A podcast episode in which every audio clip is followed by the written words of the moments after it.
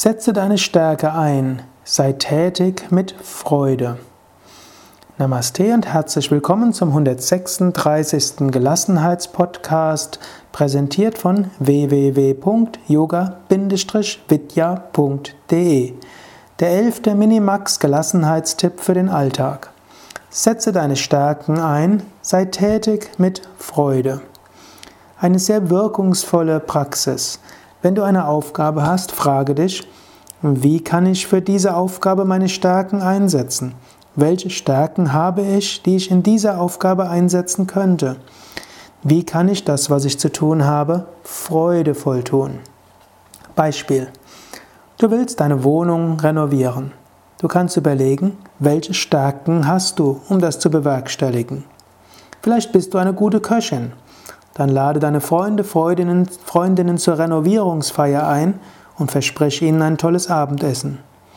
Angenommen, du bist ein guter Computerspezialist, dann biete anderen an, dich um ihren Computer zu kümmern, wenn sie dir helfen. Besser noch, kümmere dich erst ein paar Monate um die PCs deiner Bekannten. Die Hälfte wird dir dann helfen, wenn es ums Renovieren geht.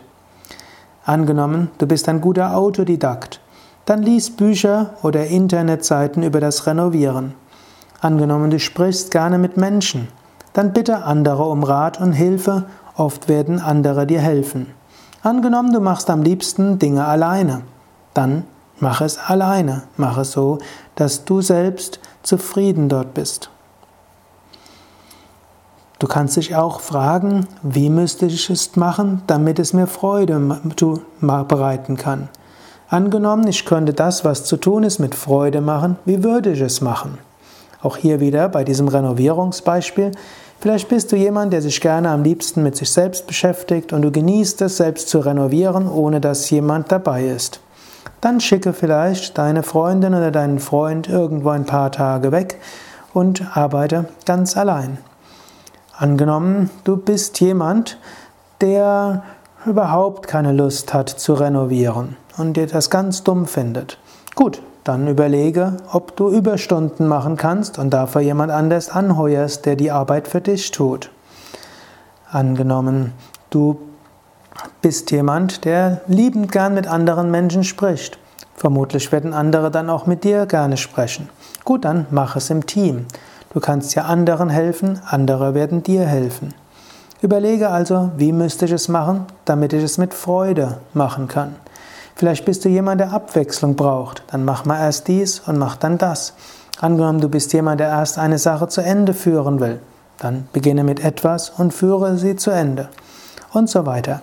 Überlege dir also, wie müsste ich das tun, was zu tun ist, um es mit Freude zu machen? Oder angenommen, ich könnte das tun, was zu tun ist, mit Freude machen. Wie würde ich es machen? Wie wäre die Situation? Manchmal hilft auch das Konzept der zweitbesten Lösung. Wenn du die beste Lösung gefunden hast und leider verwerfen musst, hm, weil sie nicht möglich ist, unrealistisch ist, zu kompliziert oder die Situation eben anders ist, dann überlege, was wäre die zweitbeste Weise, diese Aufgabe zu erledigen und dabei Freude zu haben. Ich will hier nochmal zwei Beispiele aus meinem eigenen Leben gebrauchen. Irgendwann mal vor, vor 30 Jahren habe ich BWL studiert. Zu dem Zeitpunkt habe ich schon Yoga geübt. Ich war auch, habe auch schon eine Yoga-Lehrerausbildung gemacht. Und eigentlich hatte ich wenig Lust, die, das Studium der Betriebswirtschaftslehre abzuschließen.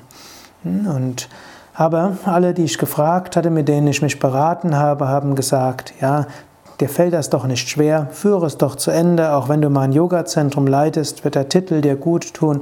Wenn du mal mit Banken verhandelst oder mit Bürgermeistern oder anderen, da ist es gut, wenn du Diplomkaufmann bist. Gut, das hat mir auch eingeleuchtet.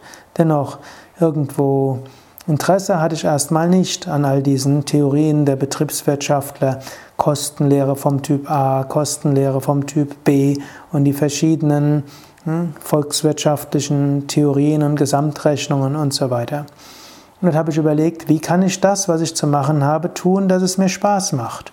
Und ich wusste, ich bin an Menschen interessiert. Mich faszinieren Menschen und mich fasziniert auch das, was Menschen antreibt. So habe ich mir Biografien besorgt über die großen Betriebswirtschaftler und Volkswirtschaftler und habe dann aus ihrer Biografie Rückschlüsse auf ihre Theorien gezogen und umgekehrt. Ich habe aus ihren Theorien überlegt, welche Art von Geist denkt so, dass es diese Theorie dort konzipiert. Das war dann interessant, es war psychologisch interessant und es war auch eine faszinierende Denkaufgabe. Zunächst musste ich noch mehr Bücher lesen als sonst. Aber es hat mir Spaß gemacht, es hat mir Freude bereitet. Und so konnte ich das, was ich gelernt habe, gut behalten. Ein weiteres Beispiel. Hm, ich schreibe ja gerade an dem Buch Gelassenheit entwickeln oder der Königsweg zur Gelassenheit. Als mir der Verlagsleiter des Verlags äh, gesagt hat, er glaubt, das wäre ein gutes Thema, hat mich nämlich getroffen nach einem Vortrag und meinte, das könnte ein guter Seller werden. Dann habe ich erst gedacht, ich habe da kaum Zeit dafür. Zweitens äh, war das noch eine zusätzliche Belastung. Drittens habe ich aber mich gefreut, dort wieder ein Buch schreiben zu können und insbesondere vielleicht am A1, das populärer werden kann und mehr verkauft wird. Dann kam dann der Zeitpunkt, dass ich das Buch äh, schreiben sollte. Und äh, es gab auch eine Co-Autorin und Lektorin, die also vieles in Worte fassen würde.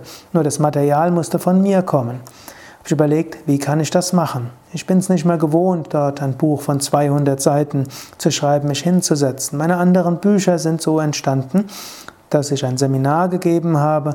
Dieses Seminar wurde dann niedergeschrieben von einem der Teilnehmer oder einem der Schüler von Yoga Vidya. Dieses wurde dann bearbeitet, daraus wurde ein Konzept entwickelt. Dieses Konzept habe ich dann bearbeitet und jemand anders hat dann das Lektorat gemacht. Und ne, so entstanden meine anderen Bücher. So habe ich überlegt, ähnlich kann ich ja mit diesem Buch vorgehen. Also habe ich mich entschieden, ich mache daraus einen Podcast. Ich diktiere hm, und dann zum Diktieren muss ich vorher ein kleines Skript machen, ein paar Stichworte. Daraus entsteht dann der Podcast. Dieser Podcast wird niedergeschrieben und dann kann ja, die Co-Autorin und Lektorin kann daraus dann dieses Buch zusammenfassen. So habe ich meine Stärken eingesetzt. Ich kann einfach sprechen. Mir fällt es auch leichter, du zu sagen, obgleich das Buch nachher in der Sie-Form sein soll. Aber so fällt es mir erstmal leicht und es macht mir Freude und ich habe Energie dafür. Jetzt für diejenigen, die mit Yoga etwas vertraut sind, will ich eben sagen, diese Technik, was sind meine Stärken und wie kann ich es machen, dass mir Freude bereitet. Diese Technik findest du auch schon in der Bhagavad Gita. Krishna spricht dort von Svarupa und Swadharma. Svarupa wäre dort die Stärken, die du hast. Und Krishna sagt, wenn du überlegst, was ist dein Swadharma, deine Aufgabe, dann überlege, in welcher Situation bist du, Karma, dann was ist deine Svarupa, deine Wesensnatur, deine Stärken, dein Temperament und wo ist dein Swabhava, deine Herzensenergie, Freude und Liebe. Dann tue das, was zu tun ist, Nutze deine Stärken, nutze deine Herzensenergie und bringe alles Gott dar und tue es, um Gutes zu tun.